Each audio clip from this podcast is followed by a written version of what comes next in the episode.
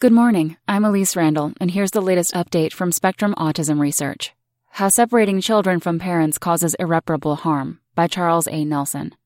We are all familiar with the heartbreaking images of children being separated from their parents at the United States Mexico border and then placed in so called tender age centers. There is nothing tender about this situation. In fact, there is little that is more traumatic to young children than to be separated from their parents and placed in institution like settings. The placement centers in Texas remind me a great deal of the institutions in Romania that my colleagues and I have studied for nearly 18 years. The lessons we learned then taught us that housing children in institution like settings with rotating shifts of caregivers and unfavorable ratios of caregivers to children may cause severe and permanent damage to their minds and bodies. In our Bucharest Early Intervention Project, which we launched in 2000, we began by studying 136 young infants who had been abandoned by their parents and placed in state run institutions.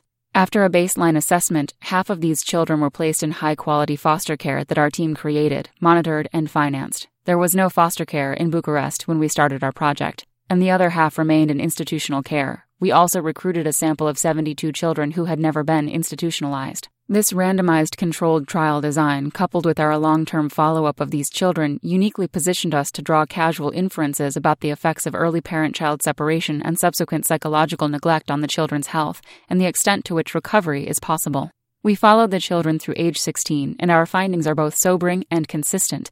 The children who were assigned to remain in institutional care have markedly lower intelligence quotients, generally in the upper 60s to low 70s, a high prevalence of mental health problems, particularly attention deficit hyperactivity disorder, a decrease in the brain's electrical activity and in its gray and white matter, the mass of neurons and the connections between them, and problems with executive function, the set of skills that includes planning and organization. By contrast, the children removed from institutional care and placed into our high quality foster care recovered, although not always completely, in most domains, and those who entered foster care before two years of age evinced the greatest recovery sobering lessons. There are clearly lessons to be learned from our work in Romania that may portend the fate of the children being held at the U.S. border.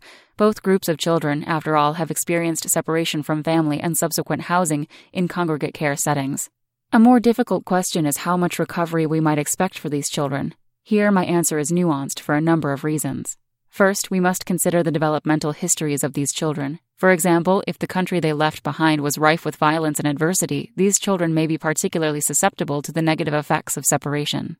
Similarly, many of these children had arduous journeys to the border and may have experienced unimaginable hardship along the way. This, too, will increase their vulnerability to mental and physical health problems. Third, we know little about the nature of these placements, although some government officials have been quite flip in describing them. For example, President Trump's chief of staff, John Kelly, was quoted as saying that these children will be taken care of, put into foster care, or whatever. The whatever comment is most disturbing, given the scenes of detention camp like settings or residential care like settings visible in the news. Fourth, how long these children remain in such settings will prove influential in the severity of the long term impact. Finally, whether mental and physical health services are provided to these children while they are in detention will play an important role in their subsequent recovery. The lessons we have learned from Romania have important implications for understanding how separating children from their parents at the U.S. border will play out in the long term. Separations are antithetical to everything we know about child development and run counter to everything science has taught us. That's all for today. Check back next Monday for more content from Spectrum Autism Research or go to spectrumnews.org.